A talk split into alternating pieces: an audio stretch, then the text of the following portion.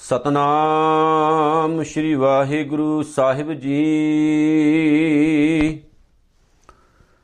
ਸੁਣਿਐ ਸਿੱਧ ਪੀਰ ਸੁਰਨਾਥ, ਸੁਣਿਐ ਧਰਤ ਧਵਲ ਆਕਾਸ਼, ਸੁਣਿਐ ਦੀਪ ਲੋ ਪਾਤਾਲ ਸੁਣਿਐ ਪੋ ਨ ਸਕੈ ਕਾਲ ਨਾਨਕ ਭਗਤਾਂ ਸਦਾ ਵਿਗਾਸ। ਸੁਣਿਐ ਦੁਖ ਪਾਪ ਕਾ ਨਾਸ਼। ਸੁਣਿਐ ਈਸ਼ਰ ਬ੍ਰਹਮਾ ਇੰਦ। ਸੁਣਿਐ ਮੁਖ ਸਲਾਹਨ ਮੰਦ। ਸੁਣਿਐ ਜੋਗ ਜੁਗਤ ਤਨ ਭੇਦ। ਸੁਣਿਐ ਸ਼ਾਸਤ ਸਿਮਰਤ ਵੇਦ। ਨਾਨਕ ਭਗਤਾਂ ਸਦਾ ਵਿਗਾਸ। ਸੁਣਿਐ ਦੁਖ ਪਾਪ ਕਾ ਨਾਸ਼। ਨਾਨਕ ਭਗਤਾਂ ਸਦਾ ਵਿਗਾਸ। ਸੁਣਿਐ ਦੁਖ ਪਾਪ ਕਾ ਨਾਸ਼। ਜੁਗੋ ਜੁਗ ਅਟਲ ਧੰਨ ਗੁਰੂ ਗ੍ਰੰਥ ਸਾਹਿਬ ਜੀ ਮਹਾਰਾਜ, ਸੱਚੇ ਪਾਤਸ਼ਾਹ ਹਾਜ਼ਰਾ ਹਜੂਰ ਸਤਿਗੁਰੂ ਜੀ ਦੀ ਪਾਵਨ ਬਾਣੀ ਦਾ ਉਹ ਟਾਸਰਾ ਲੈ ਕੇ।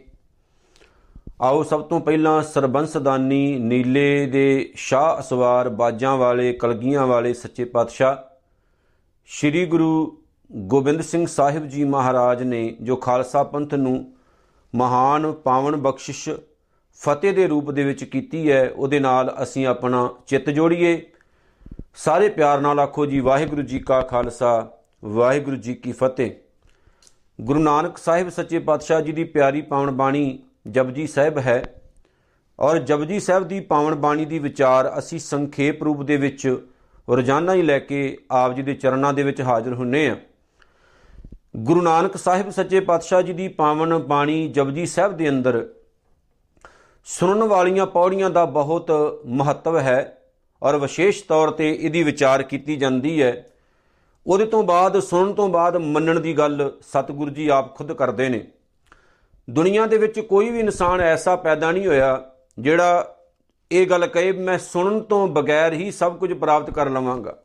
ਜਦੋਂ ਤੱਕ ਕੋਈ ਇਨਸਾਨ ਸੁਣਦਾ ਨਹੀਂ ਆਪਣੇ ਕੰਨਾਂ ਦੇ ਨਾਲ, ਉਦੋਂ ਤੱਕ ਉਹਦੇ ਹਿਰਦੇ ਦੇ ਵਿੱਚ ਜਾਂ ਉਹਦੇ ਬ੍ਰੇਨ ਦੇ ਵਿੱਚ ਜਾਂ ਉਹਦੀ ਸੁਰਤ ਦੇ ਵਿੱਚ ਟਿਕਾਓ ਪੈਦਾ ਨਹੀਂ ਹੁੰਦਾ। ਸਭ ਤੋਂ ਜ਼ਰੂਰੀ ਹੈ ਕਿਸੇ ਗੱਲ ਨੂੰ ਸੁਣਨਾ। ਇਹੋ ਹੀ ਕਾਰਨ ਹੈ ਕਿ ਇੱਕ ਛੋਟਾ ਜਿਹਾ ਬੱਚਾ ਜਦੋਂ ਕਿਸੇ ਦੇ ਘਰ ਦੇ ਵਿੱਚ ਪੈਦਾ ਹੁੰਦਾ ਹੈ, ਤਾਂ ਉਸ ਬੱਚੇ ਦੇ ਨਾਲ ਚੰਗੀਆਂ ਚੰਗੀਆਂ ਗੱਲਾਂ ਕੀਤੀਆਂ ਜਾਂਦੀਆਂ ਨੇ। ਕੋਸ਼ਿਸ਼ ਕੀਤੀ ਜਾਂਦੀ ਹੈ ਉਸ ਬੱਚੇ ਨੂੰ ਧਰਮ ਦੀ ਸਿੱਖਿਆ ਦਿੱਤੀ ਜਾਏ, ਚੰਗੀਆਂ ਚੰਗੀਆਂ ਗੱਲਾਂ ਕੀਤੀਆਂ ਜਾਣ। ਜਿਹੜੀਆਂ ਸਿਆਣੀਆਂ, ਸੁਚੱਜੀਆਂ ਮਾਵਾਂ ਨੇ, ਉਹ ਛੋਟੇ ਜਿਹੇ ਬੱਚੇ ਨੂੰ ਆਪਣੀ ਗੋਦ ਵਿੱਚ ਲੈ ਕੇ ਕਿਉਂ ਜਪਜੀ ਸਾਹਿਬ ਦਾ ਜਾਂ ਪਾਉਣ ਬਾਣੀ ਦਾ ਪਾਠ ਕਰਦੀਆਂ ਹੁੰਦੀਆਂ ਸਨ? ਤੇ ਜੇ ਸ਼ਾਇਦ ਅੱਜ ਵੀ ਕਰਦੀਆਂ ਨੇ, ਤੇ ਬਹੁਤ ਚੰਗੇ ਕਰਮ ਨੇ, ਚੰਗੇ ਭਾਗ ਹੈ।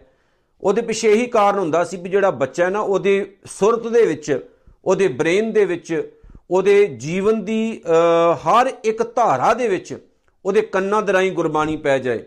ਭਾਵੇਂ ਉਹ ਈਸਾਈ ਹੈ, ਹਿੰਦੂ ਹੈ, ਮੁਸਲਮਾਨ ਹੈ, ਸਿੱਖ ਹੈ, ਕੋਈ ਵੀ ਹੈ, ਹਰ ਇੱਕ ਮਾਂ ਦਾ ਇਹ ਫਰਜ਼ ਬਣਦਾ ਹੈ ਕਿ ਆਪਣੇ ਬੱਚੇ ਨੂੰ ਚੰਗੀਆਂ ਚੰਗੀਆਂ ਗੱਲਾਂ ਸਿਖਾਈਆਂ ਜਾਣ। ਗੁਰੂ ਅਮਰਦਾਸ ਸਾਹਿਬ ਸੱਚੇ ਪਾਤਸ਼ਾਹ ਨੇ ਜਿਸ ਟਾਈਮ ਆਨੰਦ ਸਾਹਿਬ ਦੀ ਰਚਨਾ ਕੀਤੀ ਨਾ, ਤਾਂ ਆਨੰਦ ਸਾਹਿਬ ਦੀ ਪਾਵਨ ਬਾਣੀ ਵਿੱਚ ਗੁਰੂ ਅਮਰਦਾਸ ਸਾਹਿਬ ਨੇ ਸੁਣਨ ਦੀ ਵਿਸ਼ੇਸ਼ ਤੌਰ ਤੇ ਗੱਲ ਕੀਤੀ। ਔਰ ਮੈਂ ਬੜਾ ਹੈਰਾਨ ਹੁਣਾ ਜਦੋਂ ਸਤਿਗੁਰੂ ਜੀ ਕੰਨਾਂ ਦੀ ਗੱਲ ਕਰਦੇ ਆ ਤੇ ਕੰਨਾਂ ਦੀ ਗੱਲ ਕਰਦਿਆਂ ਕਰਦਿਆਂ ਗੁਰੂ ਅਮਰਦਾਸ ਸਾਹਿਬ ਜੀ ਜ਼ੁਬਾਨ ਤੇ ਪਹੁੰਚ ਜਾਂਦੇ ਆ। ਇਹ ਸਰਵਨੋ ਮੇਰਿਓ, ਧਿਆਨ ਨਾਲ ਸੁਣਿਓ ਗੱਲ। ਇਹ ਸਰਵਨੋ ਮੇਰਿਓ ਸਰਵਨੋ ਦਾ ਮਤਲਬ ਹੁੰਦਾ ਹੈ ਕੰਨ। ਆ ਦੋ ਕੰਨ ਪ੍ਰਮਾਤਮਾ ਨੇ ਸਾਨੂੰ ਦਿੱਤੇ ਐ ਤੇ ਜੇਕਰ ਗੌਰ ਨਾਲ ਵੇਖਿਆ ਜਾਵੇ ਤੇ ਕੰਨ ਜਿਹੜੇ ਐ, ਇਹਨਾਂ ਨੂੰ ਬੜਾ ਉੱਚਾ ਦਰਜਾ ਦਿੱਤਾ ਗਿਆ। ਸੁਣਨ ਵਾਲੇ ਦੀ ਬੜੀ ਮਹਾਨਤਾ ਹੈ, ਗੁਰਬਾਣੀ ਦੇ ਵਿੱਚ ਵੀ। ਕਿਉਂਕਿ ਜਦੋਂ ਤੱਕ ਆਪਾਂ ਸੁਣਦੇ ਨਹੀਂ, ਉਦੋਂ ਤੱਕ ਮੰਨਣ ਦਾ ਸਵਾਲ ਹੀ ਪੈਦਾ ਨਹੀਂ ਹੋ ਸਕਦਾ। ਤੇ ਸੁਣਨ ਦੇ ਨਾਲ ਬੜੇ ਬੜੇ ਵੱਡੇ ਵਿਦਵਾਨ ਪੈਦਾ ਹੁੰਦੇ ਨੇ। ਸੁਣਨ ਦੇ ਨਾਲ ਹੀ ਸਾਰੀ ਖੇਡ ਪੈਦਾ ਹੁੰਦੀ ਹੈ। ਅਸੀਂ ਸਕੂਲ 'ਚ ਜਾਂਦੇ ਆ ਕਾਲਜਾਂ 'ਚ ਜਾਂਦੇ ਆ ਯੂਨੀਵਰਸਿਟੀਆਂ 'ਚ ਜਾਂਦੇ ਆ ਕਾਦੇ ਵਾਸਤੇ ਜਾਂਦੇ ਆ ਲੈਕਚਰ ਸੁਣਨ ਵਾਸਤੇ। ਸੁਣਦੇ ਆ ਡਾਇਰੈਕਸ਼ਨ ਸੁਣਦੇ ਆ ਲੈਕਚਰ ਸੁਣਦੇ ਆ ਸਭ ਕੁਝ ਸੁਣਦੇ ਆ ਫਿਰ ਉਹ ਸਾਡੇ ਬ੍ਰੇਨ ਦੇ ਵਿੱਚ ਜਾਂਦਾ ਹੈ ਹੌਲੀ ਹੌਲੀ ਜ਼ੁਬਾਨ ਤੱਕ ਆਉਂਦਾ ਤੇ ਅਸੀਂ ਜ਼ਿੰਦਗੀ ਦਾ ਹਰ ਇੱਕ ਕੰਮ ਕਰਦੇ ਆ ਸੁਣਨ ਤੋਂ ਬਾਅਦ ਹੀ ਗੱਲ ਬਣਦੀ ਹੈ। ਸੁਣਨ ਤੋਂ ਬਾਅਦ ਹੀ ਸਭ ਕੁਝ ਪ੍ਰਾਪਤ ਹੁੰਦਾ ਹੈ। ਤੇ ਸਤਿਗੁਰੂ ਗੁਰੂ ਅਮਰਦਾਸ ਸਾਹਿਬ ਜੀ ਕੀ ਗੱਲ ਕਰਦੇ ਨੇ? ਇਹ ਸਰਵਨੋ ਮੇਰੇ ਆ ਦੋ ਕੰਨ, ਦੋ ਕੰਨਾਂ ਦੀ ਗੱਲ ਹੈ। ਮੈਂ ਇੱਥੇ ਵੀ ਦੱਸ ਦਵਾਂ, ਕੰਨਾਂ ਨੂੰ ਪ੍ਰਮਾਤਮਾ ਨੇ ਸਭ ਤੋਂ ਉੱਚਾ ਦਰਜਾ ਦਿੱਤਾ ਹੈ। ਆ ਬ੍ਰੇਨ ਹੈ, ਬ੍ਰੇਨ ਦੇ ਨਾਲ ਕੰਨ ਲਾਏ ਨੇ, ਫਿਰ ਅੱਖਾਂ ਲਾਈਆਂ ਨੇ, ਨੱਕ ਲਾਇਆ ਮੂੰਹ ਲਾਇਆ ਬਾਕੀ ਸਾਰਾ ਸਰੀਰ ਲਾਇਆ ਤੇ ਕੰਨ ਜਿਹੜੇ ਨੇ ਕਿਤਨਾ ਕਿਤੇ ਸਭ ਤੋਂ ਉੱਚੇ ਲਾਏ ਨੇ ਪ੍ਰਮਾਤਮਾ ਨੇ। ਇਹ ਸਰਵਨੋ ਮੇਰਿਓ हे ਮੇਰਿਓ ਕੰਨੋ, ਸੱਚੈ ਸੁਣਨੈ ਨੋ ਪਠਾਏ। ਪ੍ਰਮਾਤਮਾ ਨੇ ਤੁਹਾਨੂੰ ਸੁਣਨ ਦੇ ਵਾਸਤੇ ਲਾਇਆ ਕੰਨਾਂ ਦੀ ਕੀ ਜਵਾਬ ਹੈ? ਕਿ ਕੰਨ ਸੁਣਦੇ ਐ। ਸਿਰਫ ਕੰਨਾਂ ਦੀ ਜੌਬ ਇਹੀ ਹੈ ਕਿ ਕੰਨ ਸੁਣਦੇ ਐ। ਇਸੇ ਕਰਕੇ ਤਾਂ ਜਿਹੜੇ ਕੰਨ ਨੇ ਬੜੇ ਸੈਂਸਿਟਿਵ ਹੁੰਦੇ ਐ। ਇਹਨਾਂ ਵਿੱਚ ਜਿਹੜਾ ਪਰਦਾ ਹੁੰਦਾ ਹੈ ਬਹੁਤ ਹੀ ਪਤਲਾ ਹੁੰਦਾ ਹੈ ਉਹਦੀ ਵਿਸ਼ੇਸ਼ ਤੌਰ ਤੇ ਪਾਲਣਾ ਕਰਨੀ ਪੈਂਦੀ ਹੈ ਇਹ ਸਰਵਨੋ ਮੇਰਿਓ, ਸੱਚੈ ਸੁਣਨੈ ਨੂੰ ਪਠਾਏ, ਸੱਚੈ ਸੁਣਨੈ ਨੂੰ ਪਠਾਏ, ਸ਼ਰੀਰ ਲਾਏ ਸੁਨੋ ਸਤ ਬਾਣੀ ਜੇਤ ਸੁਣੀ ਮਨ ਤਨ ਹਰਿਆ ਹੋਵਾ ਰਸਨਾ ਰਸ ਸਮਾਣੀ। ਹੁਣ ਗੱਲ ਕਰਦੇ ਕੰਨਾਂ ਦੀ ਤੇ ਕਹਿੰਦੇ ਨੇ ਕੰਨੋ, ਤੁਸੀਂ ਪਰਮਾਤਮਾ ਦੀ ਨੇ ਤੁਹਾਨੂੰ ਜਿਹੜੀ ਜੌਬ ਦਿੱਤੀ ਹੈ ਨਾ, ਉਹ ਇਹ ਹੈ ਵੀ ਸੁਣੋ ਸਤ ਬਾਣੀ। ਸਤ ਬਾਣੀ ਭਾਵ ਚੰਗੀਆਂ ਗੱਲਾਂ ਸੁਣੋ। ਚੰਗੀ ਵਿਚਾਰ ਸੁਣੋ। ਚੰਗੇ ਚੰਗੇ ਬਾਤਾਂ ਨੂੰ ਸੁਣੋ। ਜਦੋਂ ਤੁਸੀਂ ਚੰਗੀਆਂ ਚੰਗੀਆਂ ਗੱਲਾਂ ਸੁਣੋਗੇ ਸੁਣ ਤੋਂ ਬਾਅਦ ਤੁਹਾਡੇ ਜ਼ੁਬਾਨ ਤੱਕ ਪਹੁੰਚਣਗੀਆਂ। ਕਿੱਥੇ ਆਉਣਗੀਆਂ? ਜ਼ੁਬਾਨ ਤੱਕ। ਤੁਸੀਂ ਚੰਗਾ ਸੁਣੋਗੇ ਤੇ ਜ਼ੁਬਾਨ ਜਿਹੜੀ ਹੈ ਚੰਗਾ ਬੋਲੇਗੀ। ਇਸੇ ਲਈ ਜਿਹੜੇ ਸਿਆਣੇ ਲੋਕ ਹੁੰਦੇ ਨੇ ਨਾ, ਜਦੋਂ ਉਹ ਕਿਤੇ ਗਾਲਾਂ ਕੱਢੀਆਂ ਜਾ ਰਹੀਆਂ ਹੋਣ ਜਾਂ ਮੰਦ ਬੋਲਿਆ ਜਾ ਰਿਹਾ ਹੋਵੇ, ਮਾੜੇ ਸੌਂਗ ਲੱਗੇ ਹੋਣ, ਬੁਰਾ ਕੀਤਾ ਜਾ ਰਿਹਾ ਹੋਵੇ, ਤਾਂ ਫਿਰ ਸਿਆਣੇ ਬੰਦੇ ਕੀ ਕਹਿੰਦੇ ਨੇ? ਆਪਣੇ ਕੰਨ ਬੰਦ ਕਰ ਲਓ, ਸਾਡੇ ਕੰਨ ਪਾਟ ਰਹੇ ਆ ਮੈਂ ਇਸ ਵਿਚਾਰ ਵੱਲ ਆਉਣ ਤੋਂ ਪਹਿਲਾਂ ਇੱਕ ਗੱਲ ਕਹਿ ਦਵਾਂ, ਸੁਣਨ ਦਾ ਇੱਕ ਬੜਾ ਮਹੱਤਵ ਮੰਨਿਆ ਜਾਂਦਾ ਹੈ। ਸੁਣ ਕੇ ਹੀ ਜ਼ਿੰਦਗੀ ਬਣਦੀ ਹੈ। ਜੇ ਅੱਜ ਸਾਡੇ ਬੱਚੇ ਗੰਦ ਸੁਣ ਰਹੇ ਆ ਨਾ ਤੇ ਉਹ ਗੰਦ ਹੀ ਜੀਵਨ ਦੇ ਵਿੱਚੋਂ ਪ੍ਰਗਟ ਹੋ ਰਿਹਾ ਗੰਦੇ ਗੀਤ ਸੁਣਦੇ ਆ ਉਹੀ ਜ਼ੁਬਾਨ ਤੇ ਆ ਰਿਹਾ ਗੰਦ ਸੁਣਦੇ ਆ ਉਹੀ ਜ਼ੁਬਾਨ ਤੇ ਆ ਰਿਹਾ ਜੇ ਸਾਡੇ ਬੱਚਿਆਂ ਨੂੰ ਸ਼ੁਰੂ ਤੋਂ ਹੀ ਕਿਤੇ ਕੰਨਾਂ ਵਿੱਚ ਜਪਜੀ ਸਾਹਿਬ ਪਾਇਆ ਹੁੰਦਾ, ਸੁਖਮਨੀ ਸਾਹਿਬ ਪਾਇਆ ਹੁੰਦਾ, ਗੁਰਬਾਣੀ ਪਾਈ ਹੁੰਦੀ, ਆਪਣੇ ਗੁਰੂ ਸਾਹਿਬਾਨਾਂ ਦਾ ਜੀਵਨ ਪਾਇਆ ਹੁੰਦਾ, ਆਪਣੇ ਸਿੱਖ ਯੋਧਿਆਂ ਦੇ ਕੈਰੈਕਟਰ ਦੀਆਂ ਗੱਲਾਂ ਸੁਣਾਈਆਂ ਗਈਆਂ ਹੁੰਦੀਆਂ, ਤੇ ਅੱਜ ਸ਼ਾਇਦ ਜਿਹੜੇ ਨੌਜਵਾਨ ਮੁੰਡੇ ਕੁੜੀਆਂ ਨੇ ਨਾ, ਉਹ ਭਟਕਦੇ ਨਾ। ਕਦੇ ਉਹ ਮਾੜੇ ਪਾਸੇ ਨਾ ਜਾਂਦੇ। ਜੇ ਉਹ ਪੁੱਠੇ ਪਾਸੇ ਜਾ ਰਹੇ ਨੇ, ਮਾੜੇ ਪਾਸੇ ਜਾ ਰਹੇ ਨੇ, ਗਲਤ ਹਰਕਤਾਂ ਕਰ ਰਹੇ ਨੇ, ਸਮਾਜ ਦੇ ਵਿੱਚ ਗੰਦਗੀ ਫੈਲ ਰਹੀ ਹੈ ਤੇ ਕਿਤਨਾ ਕਿਤੇ ਇਹਦੀ ਵਜ੍ਹਾ, ਕੰਨਾਂ ਦੀ ਵਜ੍ਹਾ ਕਿਉਂਕਿ ਕੰਨਾਂ ਦੇ ਵਿੱਚ ਹਰ ਵਕਤ ਟੂਟੀਆਂ ਜਿਹੜੀਆਂ ਲੱਗੀਆਂ ਹੁੰਦੀਆਂ ਨੇ ਨਾ, ਉਹਨਾਂ ਦੇ ਰਹੀ ਗੰਦ ਅੰਦਰ ਪਾਇਆ ਜਾ ਰਿਹਾ, ਗੰਦਗੀ ਪਾਈ ਜਾ ਰਹੀ ਹੈ ਤੇ ਲੱਚਰਪੁਣਾ ਜਿਹੜਾ ਹੈ, ਉਹ ਫੁਕਰੇ ਕਲਾਕਾਰਾਂ ਦੀ ਵਜ੍ਹਾ ਨਾਲ ਸਾਡੇ ਨੌਜਵਾਨ ਪੀੜ੍ਹੀ ਵਿੱਚ ਸੁੱਟਿਆ ਜਾ ਰਿਹਾ ਹੈ। ਜਿਸ ਵਜ੍ਹਾ ਦੇ ਕਰਕੇ ਸੁਣ ਦੀ ਜਿਹੜੀ ਆਦਤ ਹੈ, ਉਹ ਮਾੜੀ ਹੋ ਗਈ। ਗੁਰਬਾਣੀ ਲੱਗੀ ਹੋਵੇ ਤਾਂ ਬੰਦੇ ਨੂੰ ਬਾਸੀਆਂ ਆਉਣੀਆਂ ਸ਼ੁਰੂ ਹੋ ਜਾਂਦੀਆਂ ਨੇ, ਭਾਵੇਂ 8 ਘੰਟੇ ਗਾਣੇ ਸੁਣਾਈ ਜਾਓ, ਉਹ ਸੁਣਦੇ ਸੁਣਦੇ ਜਾਂਦੇ ਨੇ, ਸੁਣਦੇ ਜਾਂਦੇ ਇਸ ਕਰਕੇ ਸਭ ਤੋਂ ਜ਼ਰੂਰੀ ਹੈ ਕਿ ਚੰਗੀਆਂ ਗੱਲਾਂ ਕੰਨਾਂ ਵਿੱਚ ਪਾਈਆਂ ਜਾਣ।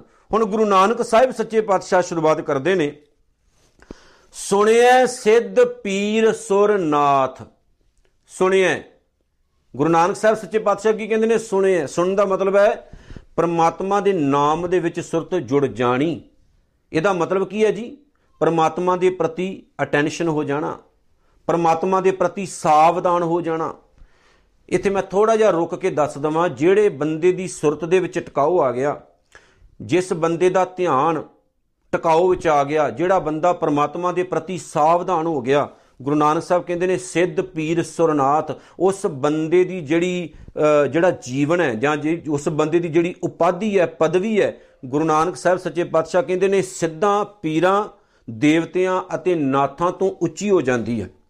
ਸਮਝਣ ਵਾਲੀ ਗੱਲ ਹੈ ਕਿ ਜਿਹੜੇ, ਜਿਹੜਾ ਬੰਦਾ ਅਟੈਂਸ਼ਨ ਹੋ ਜਾਂਦਾ ਨਾ, ਸਾਵਧਾਨ ਹੋ ਜਾਂਦਾ ਹੈ ਪ੍ਰਮਾਤਮਾ ਦੇ ਪ੍ਰਤੀ, ਉਸ ਬੰਦੇ ਦਾ ਜੀਵਨ ਹੀ ਬਦਲ ਜਾਂਦਾ ਹੈ। ਉਹ ਬੰਦਾ ਨਾ ਤਾਂ ਨਕਲੀ ਸਿੱਧਾਂ, ਨਾ ਨਕਲੀ ਪੀਰਾਂ, ਨਾ ਦੇਵੀ ਦੇਵਤਿਆਂ ਤੇ ਨਾ ਹੋਰ ਨਾਥਾਂ ਦੇ ਕੋਲ ਜਾਂਦਾ ਹੈ। ਆਪਣਾ ਜੀਵਨ ਬਰਬਾਦ ਨਹੀਂ ਕਰਦਾ। ਉਹਨੂੰ ਸਾਰੀ ਆਟੋਮੈਟਿਕਲੀ ਸਮਝ ਆ ਜਾਂਦੀ ਆ ਜਾਂਦੀ ਹੈ ਵੀ ਸਾਡਾ ਜੀਵਨ ਮਿਲਿਆ ਕੀ ਹੈ। ਸਾਨੂੰ ਪ੍ਰਮਾਤਮਾ ਨੇ ਇਸ ਸੰਸਾਰ ਵਿੱਚ ਭੇਜਿਆ ਕਾਹਨੂੰ ਹੈ? ਔਰ ਇਹ ਗੱਲ ਅੱਜ ਦੇ ਪੰਜਾਬੀਆਂ ਨੂੰ ਸਮਝਣੀ ਚਾਹੀਦੀ ਹੈ। ਇੱਕ ਪਾਸੇ ਗੁਰੂ ਘਰ ਵਿੱਚ ਵੜਦੇ ਨੇ, ਨਾ ਉਹ ਕਿਸੇ ਜੋਗੀ ਨੂੰ ਛੱਡਦੇ ਐ ਨਾ ਉਹ ਕਿਸੇ ਪੀਰ ਨੂੰ ਛੱਡਦੇ ਨੇ। ਹਾਂ, ਗੁਰਦੁਆਰੇ ਭਾਵੇਂ ਬਾਅਦ ਵਿੱਚ ਜਾਣ, ਲੇਕਿਨ ਲੱਖਾਂ ਦੇ ਦਾਤੇ ਦੀ ਕਬਰ ਤੇ ਪਹਿਲਾਂ ਤੇਲ ਚੜਾ ਕੇ ਆਉਣਗੇ। ਪੀਰਾਂ ਫਕੀਰਾਂ ਦੀਆਂ ਕਬਰਾਂ ਨੂੰ ਪਹਿਲਾਂ ਪੂਜਣਗੇ। ਪਰ ਜੇਕਰ ਸਿੱਖੀ ਹੈ, ਜੀਵਨ ਦੇ ਵਿੱਚ ਸੁਰਤ ਦੇ ਵਿੱਚ ਟਿਕਾਓ ਹੈ, ਅੰਦਰ ਟਿਕਾਓ ਹੈ, ਰੱਬ ਰੱਬ ਦੇ ਪ੍ਰਤੀ ਸਾਵਧਾਨ ਹੋ ਗਏ ਆ ਸਾਡੀ ਸੁਰਤ ਉੱਚੀ ਹੋ ਗਈ ਹੈ ਤਾਂ ਇਨਸਾਨ ਇਸ ਗੱਲ ਨੂੰ ਸਪਸ਼ਟ ਤੌਰ ਤੇ ਸਮਝ ਲੈਂਦਾ ਹੈ ਕਿ ਆ ਸਾਰੇ ਫੁਕਰੇ ਤੁਰੇ ਫਿਰਦੇ ਆ। ਇਹ ਸਭ ਨਕਲੀ ਹੈ। ਆ ਜਿਨ੍ਹਾਂ ਨੇ ਆਪਣੇ ਆਪ ਨੂੰ ਸਿੱਧ ਖਵਾਇਆ ਪੀਰ ਖਵਾਇਆ ਸੁਰ ਖਵਾਇਆ ਨਾਥ ਖਵਾਇਆ ਗੁਰੂ ਨਾਨਕ ਸਾਹਿਬ ਸੱਚੇ ਪਾਤਸ਼ਾਹ ਕਹਿੰਦੇ ਨੇ, ਕਿਤੇ ਉੱਚਾ ਹੋ ਜਾਂਦਾ ਹੈ ਉਹ ਇਨਸਾਨ, ਜਿਹੜਾ ਬੰਦਾ ਰੱਬ ਦੇ ਪ੍ਰਤੀ ਸਾਵਧਾਨ ਹੋ ਜਾਂਦਾ ਹੈ, ਕਿਉਂਕਿ ਉਹਨੂੰ ਸਮਝ ਲੱਗ ਜਾਂਦੀ ਹੈ ਵੀ ਸੰਸਾਰ ਵਿੱਚ ਆਉਣਾ ਇੱਕ ਵਾਰ ਹੀ ਹੈ ਤੇ ਕਿਉਂ ਨਾ ਚੰਗਾ ਜੀਵਨ ਬਤੀਤ ਕਰਕੇ ਜਾਈਏ, ਕਿਉਂ ਐਵੇਂ ਮੈਂ ਇਹਨਾਂ ਨਕਲੀ ਲੋਕਾਂ ਦੇ ਪੈਰ ਫੜ ਫੜ ਕੇ ਆਪਣੀ ਜ਼ਿੰਦਗੀ ਦੇ ਦਿਨ ਖਰਾਬ ਕਰਾਂ? ਉਹ ਬੜਾ ਉੱਚਾ ਹੋ ਜਾਂਦਾ ਹੈ। ਸੁਣਿਆ ਧਰਤ ਧਵਲ ਆਕਾਸ਼, ਹੁਣ ਇੱਥੇ ਇੱਕ ਬੜਾ ਵੱਡਾ ਵਹਿਮ ਸੱਚੇ ਪਾਤਸ਼ਾਹ ਨੇ ਤੋੜ ਦਿੱਤਾ। ਕਹਿੰਦੇ, ਜਿਸ ਬੰਦੇ ਦੀ ਸੁਰਤ 'ਚ ਟਿਕਾਓ ਆ ਗਿਆ, ਜਿਹੜਾ ਬੰਦਾ ਪ੍ਰਮਾਤਮਾ ਦੇ ਪ੍ਰਤੀ ਸਾਵਧਾਨ ਹੋ ਗਿਆ, ਜਿਹੜੇ ਬੰਦੇ ਦੀ ਸੁਰਤ ਟਿਕ ਗਈ ਰੱਬ ਦੇ ਨਾਮ ਦੇ ਵਿੱਚ, ਉਹਨੂੰ ਇਸ ਗੱਲ ਦੀ ਵੀ ਸਮਝ ਲੱਗ ਜਾਂਦੀ ਹੈ, ਧਵਲ ਆਕਾਸ਼। ਧਰਤ ਧਵਲ ਆਕਾਸ਼ ਧਵਲ ਦਾ ਅਖਰੀ ਅਰਥ ਹੁੰਦਾ ਬੌਲਦ। ਜਿਵੇਂ ਹਿੰਦੂ ਧਰਮ ਕਹਿੰਦਾ ਵੀ ਕਿ ਚਿੱਟੇ ਰੰਗ ਦੇ ਬੌਲਦ ਨੇ ਇਸ ਧਰਤੀ ਨੂੰ ਆਪਣੀ ਸਿੰਗਾਂ ਉੱਤੇ ਚੁੱਕਿਆ ਹੈ ਤੇ ਗੁਰੂ ਨਾਨਕ ਸਾਹਿਬ ਸੱਚੇ ਪਾਤਸ਼ਾਹ ਕਹਿੰਦੇ ਇਸ ਵਹਿਮ ਤੋਂ ਵੀ ਬੰਦਾ ਆਜ਼ਾਦ ਹੋ ਜਾਂਦਾ ਹੈ ਕਿ ਕਿਸੇ ਪਸ਼ੂ ਨੇ ਭਾਵ ਕਿ ਕਿਸੇ ਬੌਲਦ ਰੂਪ ਪਸ਼ੂ ਨੇ, ਕਿਸੇ ਜਾਨਵਰ ਨੇ ਇਸ ਧਰਤੀ ਜਾਂ ਆਕਾਸ਼ ਨੂੰ ਨਹੀਂ ਚੁੱਕਿਆ ਹੋਇਆ ਕਿ ਭਾਈ ਅਸਲ ਮਾਇਨੇ ਵਿੱਚ ਇਸ ਧਰਤੀ ਦਾ ਤੇ ਆਕਾਸ਼ ਦਾ ਭਾਵ ਸਾਰੇ ਬ੍ਰਹਿਮੰਡ ਦਾ ਸਹਾਰਾ ਇੱਕ ਪ੍ਰਮਾਤਮਾ ਹੈ। ਤੇ ਜਿਹੜਾ ਇਸ ਬ੍ਰਹਿਮੰਡ ਦਾ ਸਹਾਰਾ ਹੈ ਪ੍ਰਮਾਤਮਾ ਉਹ ਤੇਰਾ ਸਹਾਰਾ ਨਹੀਂ ਹੋਵੇਗਾ। ਹੁਣ ਜਦੋਂ ਸਤਿਗੁਰੂ ਦੀ ਪਾਉਣ ਬਾਣੀ ਪੜ੍ਹਦੇ ਆ ਵੇਖੋ ਕਿ ਸੁਰਤ ਦੇ ਵਿੱਚ ਟਿਕਾਓ ਆਉਂਦਿਆਂ ਸਾਰ ਸਾਰੀਆਂ ਗੱਲਾਂ ਖੁੱਲਣੀਆਂ ਸ਼ੁਰੂ ਹੋ ਗਈਆਂ। ਸਮਝ ਲੱਗ ਗਈ ਵੀ ਜਿਸ ਪ੍ਰਮਾਤਮਾ ਨੇ ਸਾਰੀ ਧਰਤੀ ਨੂੰ ਚੁੱਕਿਆ ਹੋਇਆ ਜਿਸ ਪ੍ਰਮਾਤਮਾ ਦੇ ਸਹਾਰੇ ਨੀਲਾ ਆਕਾਸ਼ ਖੜਾ ਹੈ, ਜਿਸ ਪ੍ਰਮਾਤਮਾ ਦੇ ਸਹਾਰੇ ਸਾਰੇ ਗ੍ਰਹਿ ਚੱਲ ਰਹੇ ਹੈ, ਸੂਰਜ ਤਪ ਰਿਹਾ ਹੈ ਚੰ드ਰਮਾ ਠੰਡਾ ਹੋ ਰਿਹਾ ਹੈ, ਜਿਹੜਾ ਪ੍ਰਮਾਤਮਾ ਇਸ ਧਰਤੀ ਵਿੱਚੋਂ ਨਵੀਆਂ-ਨਵੀਆਂ ਨਿਤ ਚੀਜ਼ਾਂ ਪੈਦਾ ਕਰ ਰਿਹਾ ਹੈ, ਇਹ ਪ੍ਰਮਾਤਮਾ ਹੀ ਕਿਰਪਾ ਕਰਦਾ ਤੇ ਫੇਰ ਹੀ ਗੱਲ ਬਣਦੀ ਹੈ। ਹੁਣ ਮੈਂ ਇੱਕ ਗੱਲ ਇੱਥੇ ਦੱਸ ਦਵਾਂ ਨੋਟ ਕਰ ਲਿਓ ਇਸ ਗੱਲ ਨੂੰ। ਦੁਨੀਆ ਦਾ ਕੋਈ ਵੀ ਸਾਇੰਸਦਾਨ, ਦੁਨੀਆ ਦਾ ਕੋਈ ਵੀ ਵਿਗਿਆਨੀ, ਦੁਨੀਆ ਦਾ ਕੋਈ ਵੀ ਖੋਜੀ, ਜਦੋਂ ਕਿਸੇ ਚੀਜ਼ ਦੀ ਖੋਜ ਕਰਦਾ ਹੈ, ਤੇ ਉਹ ਇਹ ਨਹੀਂ ਕਹਿੰਦਾ ਮੈਂ ਪੈਦਾ ਕੀਤੀ ਹੈ। ਹੁਣ ਆ ਮੇਰੇ ਕੋਲ ਇੱਕ ਐਪਲ ਫੋਨ ਹੈ। ਇਸ ਐਪਲ ਫੋਨ ਨੂੰ ਕੰਪਨੀ ਨੇ ਖੋਜਿਆ ਹੈ। ਇਹਦੀ ਟੈਕਨੋਲੋਜੀ ਨੂੰ ਖੋਜਿਆ, ਇਹਦੀ ਖੋਜ ਕੀਤੀ ਗਈ ਹੈ। ਜਿਹੜੀ ਚੀਜ਼ ਵਿਗਿਆਨੀ ਸਾਡੇ ਸਾਹਮਣੇ ਪੇਸ਼ ਕਰਦੇ ਨੇ, ਉਹ ਖੋਜੀ ਗਈ ਹੁੰਦੀ ਹੈ। ਉਹਨਾਂ ਨੇ ਤਿਆਰ ਨਹੀਂ ਕੀਤੀ ਹੁੰਦੀ। ਇਹ ਟੈਕਨੋਲੋਜੀ ਪਹਿਲਾਂ ਹੀ ਕੁਦਰਤ ਦੇ ਵਿੱਚ ਮੌਜੂਦ ਸੀ, ਸਿਰਫ ਇਹਨੂੰ ਖੋਜਿਆ ਗਿਆ ਹੈ। ਚੰ드ਰਮਾ ਦੀ ਖੋਜ ਕੀਤੀ ਹੈ। ਮੰਗਲ ਗ੍ਰਹਿ ਦੀ ਖੋਜ ਹੋਈ ਹੈ। ਤਾਰਿਆਂ ਦੀਆਂ ਖੋਜਾਂ ਹੋਈਆਂ ਨੇ। ਧਰਤੀ ਦੇ ਵਿੱਚੋਂ ਮਿੱਟੀ ਦਾ ਤੇਲ ਕੱਢਿਆ ਗਿਆ ਪਹਿਲਾਂ ਮੌਜੂਦ ਸੀ। ਧਰਤੀ ਵਿੱਚੋਂ ਸੋਨਾ ਕੱਢਿਆ ਗਿਆ ਹੈ। ਪਹਿਲਾਂ ਹੀ ਮੌਜੂਦ ਸੀ। ਹੀਰੇ ਜਵਾਹਰਾਤ ਰਤਨ ਪਹਿਲਾਂ ਹੀ ਮੌਜੂਦ ਸੀ। ਬਾਹਰ ਕੱਢੇ ਗਏ ਨੇ। ਸਮੁੰਦਰਾਂ ਵਿੱਚੋਂ ਹਜ਼ਾਰਾਂ ਚੀਜ਼ਾਂ ਕੱਢੀਆਂ ਗਈਆਂ ਨੇ। ਉਹ ਪਹਿਲਾਂ ਹੀ ਪ੍ਰਮਾਤਮਾ ਨੇ ਵਿੱਚ ਟਿਕਾਈਆਂ ਹੋਈਆਂ ਸੀ। ਇਸ ਕਾਇਨਾਤ ਦੇ ਵਿੱਚ ਬਹੁਤ ਕੁਝ ਹੈ। ਬਿਜਲੀ ਦੀ ਅੱਜ ਖੋਜ ਹੋਈ, ਲੇਕਿਨ ਉਹ ਪੈਦਾ ਨਹੀਂ ਨਾ ਹੋਈ। ਉਹ ਪਹਿਲਾਂ ਹੀ ਮੌਜੂਦ ਸੀ ਪਾਣੀ ਦੇ ਵਿੱਚ। ਉਹ ਪਹਿਲਾਂ ਹੀ ਮੌਜੂਦ ਸੀ ਇਸ ਧਰਤੀ ਦੇ ਵਿੱਚ। ਲੇਕਿਨ ਉਹਨੂੰ ਖੋਜਿਆ ਗਿਆ। ਜਿਵੇਂ ਗੁਰੂ ਸਾਹਿਬ ਆਪਣੀ ਪਾਵਨ ਬਾਣੀ ਵਿੱਚ ਕਹਿੰਦੇ ਨੇ, ਸਗਲ ਬਨਸਪਤ ਮੈਂ ਬੈ ਸੰਤਰ, ਸਗਲ ਦੂਧ ਮੈਂ ਕੀਆ ਹੁਣ ਕੋਈ ਬੰਦਾ ਕਵੇ ਜੀ, ਮੈਂ ਘਿਓ ਪੈਦਾ ਕੀਤਾ। ਕੋਈ ਬੰਦਾ ਘਿਓ ਪੈਦਾ ਨਹੀਂ ਕਰਦਾ। ਘਿਓ ਪਹਿਲਾਂ ਹੀ ਦੁੱਧ ਦੇ ਵਿੱਚ ਮੌਜੂਦ ਹੁੰਦਾ ਹੈ। ਸਿਰਫ ਅਸੀਂ ਉਹਦੀ ਖੋਜ ਕਰਦੇ ਹਾਂ, ਉਹਨੂੰ ਬਾਹਰ ਕੱਢਦੇ ਹਾਂ। ਕੋਈ ਬੰਦਾ ਕਵੇ ਜੀ, ਮੈਂ ਅੱਗ ਦੀ ਖੋਜ ਕੀਤੀ। ਜਿਵੇਂ ਕਿਹਾ ਜਾਂਦਾ ਹੈ ਵੀ ਜਿਹੜੇ ਪਹਿਲਾ ਪੈਰ ਲੋਕ ਪੈਦਾ ਹੋਏ, ਉਹਨਾਂ ਨੇ ਅੱਗ ਦੀ ਖੋਜ ਕੀਤੀ। ਕਿੱਦਾਂ ਖੋਜ ਕੀਤੀ? ਦੋ ਪੱਥਰ ਹੱਥ 'ਚ ਲਏ, ਰਗੜਿਆ ਤੇ ਉਹਦੀ ਖੋਜ ਹੋ ਗਈ, ਜਾਂ ਕਿਸੇ ਹੋਰ ਤਰੀਕੇ ਦੇ ਨਾਲ। ਲੇਕਿਨ ਅਸਲ ਮਾਇਨੇ ਦੇ ਵਿੱਚ ਅੱਗ ਪਹਿਲਾਂ ਹੀ ਮੌਜੂਦ ਸੀ। ਜਿਵੇਂ ਸਤਿਗੁਰੂ ਕਹਿੰਦੇ, ਸਗਲ ਬਨਸਪਤ ਮੈਂ ਬੈਸੰਤਰ ਬੈਸੰਤਰ ਦਾ ਮਤਲਬ ਹੁੰਦਾ ਹੈ ਅੱਗ। ਕਿ ਪਹਿਲਾਂ ਹੀ ਬਨਸਪਤੀ ਦੇ ਵਿੱਚ ਅੱਗ ਮੌਜੂਦ ਹੈ। ਬੰਦੇ ਨੇ ਸਿਰਫ ਉਹਨੂੰ ਖੋਜਿਆ ਉਹਨੂੰ ਲੱਭਿਆ ਉਹ ਪਹਿਲਾਂ ਹੀ ਵਿੱਚ ਮੌਜੂਦ ਸੀ। ਪਿਆਰਿਓ, ਪ੍ਰਮਾਤਮਾ ਨੇ ਹਰ ਇੱਕ ਚੀਜ਼ ਪਹਿਲਾਂ ਹੀ ਪੈਦਾ ਕੀਤੀ ਹੈ।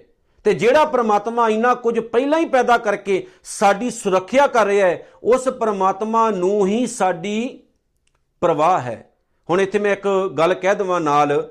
ਸਤਿਗੁਰੂ ਜੀ ਆਪਣੀ ਪਾਣ ਬਾਣੀ ਵਿੱਚ ਬਹੁਤ ਸੋਹਣਾ ਇੱਕ ਜਗ੍ਹਾ ਤੇ ਲਿਖ ਕੇ ਗਏ ਨੇ, ਮਿਹਰਵਾਨ ਸਾਹਿਬ ਮਿਹਰਵਾਨ, ਸਾਹਿਬ ਮੇਰਾ ਮਿਹਰਵਾਨ, ਜੀ ਸਗਲ ਕੋ ਦੇ ਦਾਨ, ਤੂੰ ਕਾਹੇ ਡੋਲੇ ਪ੍ਰਾਣੀਆਂ, ਤੁਧ ਰਾਖੇਗਾ ਸਿਰਜਨਹਾਰ ਜਿਨ ਪੈਦਾਇਸ਼ ਤੂੰ ਕੀਆ ਸੋਈ ਦੇ ਆਧਾਰ, ਜਿਨ ਉਪਾਈ ਮੇਦਨੀ ਧਰਤੀ, ਜਿਨ ਉਪਾਈ ਮੇਦਨੀ ਸੋਈ ਕਰਦਾ ਸਾਰ, ਘਟ ਘਟ ਮਾਲਕ ਦਿਲਾਂ ਕਾ ਸੱਚਾ ਪਰਵਦਗਾਰ ਉਹ ਪ੍ਰਮਾਤਮਾ ਨੂੰ ਸਾਡੀ ਪ੍ਰਵਾਹ ਹੈ, ਉਸ ਪਰਮਾਤਮਾ ਨੂੰ, ਦੁਨੀਆ ਨੂੰ ਨਹੀਂ। ਸੋ ਇਹ ਗੱਲ ਯਾਦ ਰੱਖਿਓ, ਇਸ ਧਰਤੀ ਦਾ, ਇਸ ਆਕਾਸ਼ ਦਾ, ਇਸ ਬ੍ਰਹਿਮੰਡ ਦਾ ਸਹਾਰਾ ਕੇਵਲ ਪਰਮਾਤਮਾ ਹੈ। ਕਦੀ ਕਿਸੇ ਬੰਦੇ ਦੇ ਗੋਡੇ ਫੜਨ ਦੀ ਲੋੜ ਨਹੀਂ, ਕਦੀ ਕਿਸੇ ਬਾਬੇ ਦੇ ਚਰਨ ਪਕੜਨ ਦੀ ਲੋੜ ਨਹੀਂ ਕਦੀ ਕਿਸੇ ਸ਼ੇਖ ਦੇ ਮੂਰੇ ਸਿਰ ਨਵਾਉਣ ਦੀ ਲੋੜ ਨਹੀਂ। ਕਦੀ ਕਿਸੇ ਪੀਰ ਦੇ ਮੂਹਰੇ ਜਾ ਕੇ ਨੱਕ ਰਗੜਨ ਦੀ ਤੇ ਉਹਨਾਂ ਦੇ ਮੂਹਰੇ ਜਾ ਕੇ ਤੇਲ ਚੜਾਉਣ ਦੀ ਤੇ ਦੀਵੇ ਜਗਾਉਣ ਦੀ ਲੋੜ ਨਹੀਂ। ਕਦੀ ਕਿਸੇ ਬਾਬੇ ਦੇ ਮੂਹਰੇ ਜਾ ਕੇ ਡੋਲੀਆਂ ਖਡਾਉਣ ਦੀ ਲੋੜ ਨਹੀਂ। ਕਦੀ ਕਿਸੇ ਧੌੜੀ ਧਾਰ ਦੇ ਹੇਠਾਂ ਨਹਾਉਣ ਦੀ ਲੋੜ ਨਹੀਂ। ਓਏ ਭਲਿਓ, ਜੋ ਮਿਲਣਾ ਗੁਰੂ ਨਾਨਕ ਦੇ ਘਰੋਂ ਮਿਲਣਾ ਤੇ ਗੁਰੂ ਨਾਨਕ ਸਾਹਿਬ ਇਹ ਗੱਲ ਕਹਿ ਕੇ ਗਏ ਨੇ, ਸਭ ਕੁਝ ਇਸ ਧਰਤੀ ਦੇ ਵਿੱਚ ਮੌਜੂਦ ਹੈ। ਔਰ ਇਹ ਸਮਝ ਤਾਂ ਲੱਗਦੀ ਜਦੋਂ ਅਸੀਂ ਰੱਬ ਦੇ ਪ੍ਰਤੀ ਅਟੈਂਸ਼ਨ ਹੁੰਨੇ ਸਾਵਧਾਨ ਹੁੰਨੇ ਆ ਸੁਣਿਆ, ਪੋਹ ਨਾ ਸਕੇ ਕਾਲ। ਮੌਤ। ਜਿਹੜਾ ਬੰਦਾ ਪ੍ਰਮਾਤਮਾ ਦੇ ਪ੍ਰਤੀ ਸਾਵਧਾਨ ਹੋ ਜਾਂਦਾ ਤੇ ਜਿਹਦੀ ਸੁਰਤ ਵਿੱਚ ਟਿਕਾਉ ਆ ਜਾਂਦਾ ਸਤਿਗੁਰੂ ਕਹਿੰਦੇ ਉਹਨੂੰ ਇਹ ਗੱਲ ਦੀ ਸਮਝ ਲੱਗ ਜਾਂਦੀ ਹੈ ਵੀ ਮੌਤ ਹਰ ਬੰਦੇ ਨੂੰ ਆਉਣੀ ਹੈ, ਲੇਕਿਨ ਉਹ ਕਦੇ ਮੌਤ ਤੋਂ ਡਰਦਾ ਨਹੀਂ, ਨਾ ਉਹ ਸਰੀਰ ਦੀ ਮੌਤ ਤੋਂ ਤੇ ਨਾ ਉਹ ਆਤਮਾ ਦੀ ਮੌਤ ਤੋਂ ਭਾਵ, ਨਾ ਉਹਨੂੰ ਵਿਕਾਰਾਂ ਦੀ ਮੌਤ ਮਾਰ ਸਕਦੀ ਹੈ ਤੇ ਨਾ ਉਹਨੂੰ ਸਰੀਰ ਦੀ ਮੌਤ ਡਰਾ ਸਕਦੀ ਹੈ। ਉਹਨੂੰ ਸਮਝ ਲੱਗ ਜਾਂਦੀ, ਇੱਕ ਵਾਰ ਸੰਸਾਰ ਤੇ ਆਏ ਆ ਤੇ ਜਿਹੜਾ ਪੈਦਾ ਹੋਇਆ, ਉਹਨੇ ਮਰਨਾ ਹੀ ਮਰਨਾ ਉਹ ਡਰਦਾ ਨਹੀਂ ਰਹਿੰਦਾ। ਅਖੀਰ ਦਾ ਬਚਨ, ਨਾਨਕ ਭਗਤਾਂ ਸਦਾ ਵਿਗਾਸ ਭਗਤ ਕਿਹਨੂੰ ਕਹਿੰਦੇ ਨੇ? ਜਿਨ੍ਹਾਂ ਦੀ ਸੁਰਤ 'ਚ ਟਿਕਾਉ ਆ ਗਿਆ, ਜਿਹੜੇ ਰੱਬ ਦੇ ਪ੍ਰਤੀ ਸਾਵਧਾਨ ਹੋ ਗਏ।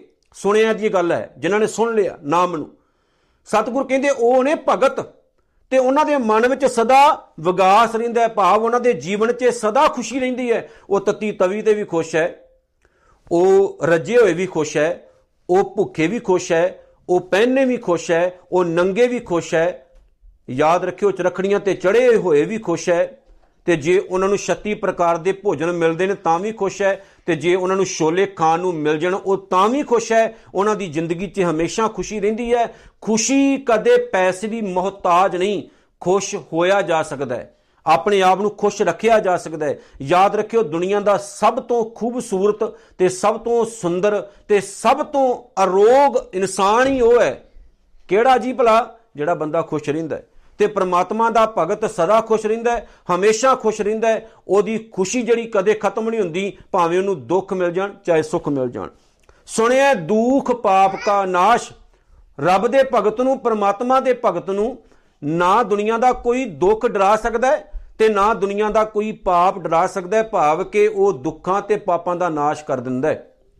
ਹੁਣ ਪਾਪ ਦੀ ਗੱਲ ਕਰ ਦਵਾਂ ਦੁੱਖ ਤਾਂ ਆਪਾਂ ਬਣਾ ਕੇ ਬੈਠੇ ਹੋਏ ਨਾ ਨਿੱਕੀ ਨਿੱਕੀ ਗੱਲ ਤੇ ਆਪੇ ਦੁਖੀ ਹੋ ਜਾਂਦੇ ਆ ਜੀ। ਪੈਸੇ ਘਟ ਤੇ ਦੁਖੀ।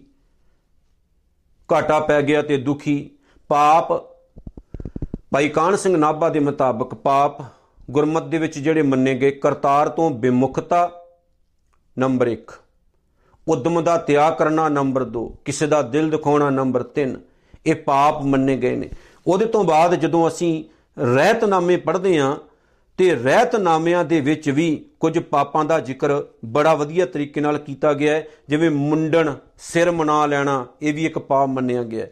ਵਿਭਚਾਰ, ਇਹ ਵੀ ਇੱਕ ਪਾਪ ਮੰਨਿਆ ਗਿਆ ਵਿਭਚਾਰ ਨੂੰ ਆਪਾਂ ਸਮਝਦੇ ਹੋਵਾਂਗੇ ਨਾ ਵੀ ਬੰਦੇ ਨੂੰ ਕਦੇ ਵੀ ਸੰਤੁਸ਼ਟ ਨਾ ਆਵੇ, ਨਾ ਕਿਦੀ ਧੀ ਭੈਣ ਛੱਡਣੀ, ਨਾ ਕੋਈ ਬੰਦਾ ਛੱਡਣਾ, ਮਤਲਬ ਕਿ ਜਿੱਥੇ ਕੁਝ ਕੋਈ ਮਿਲ ਗਿਆ, ਉੱਥੇ ਗੰਦ ਘੋਲ ਦੇਣਾ, ਵਿਭਚਾਰੀ ਬਣ ਜਾਣਾ।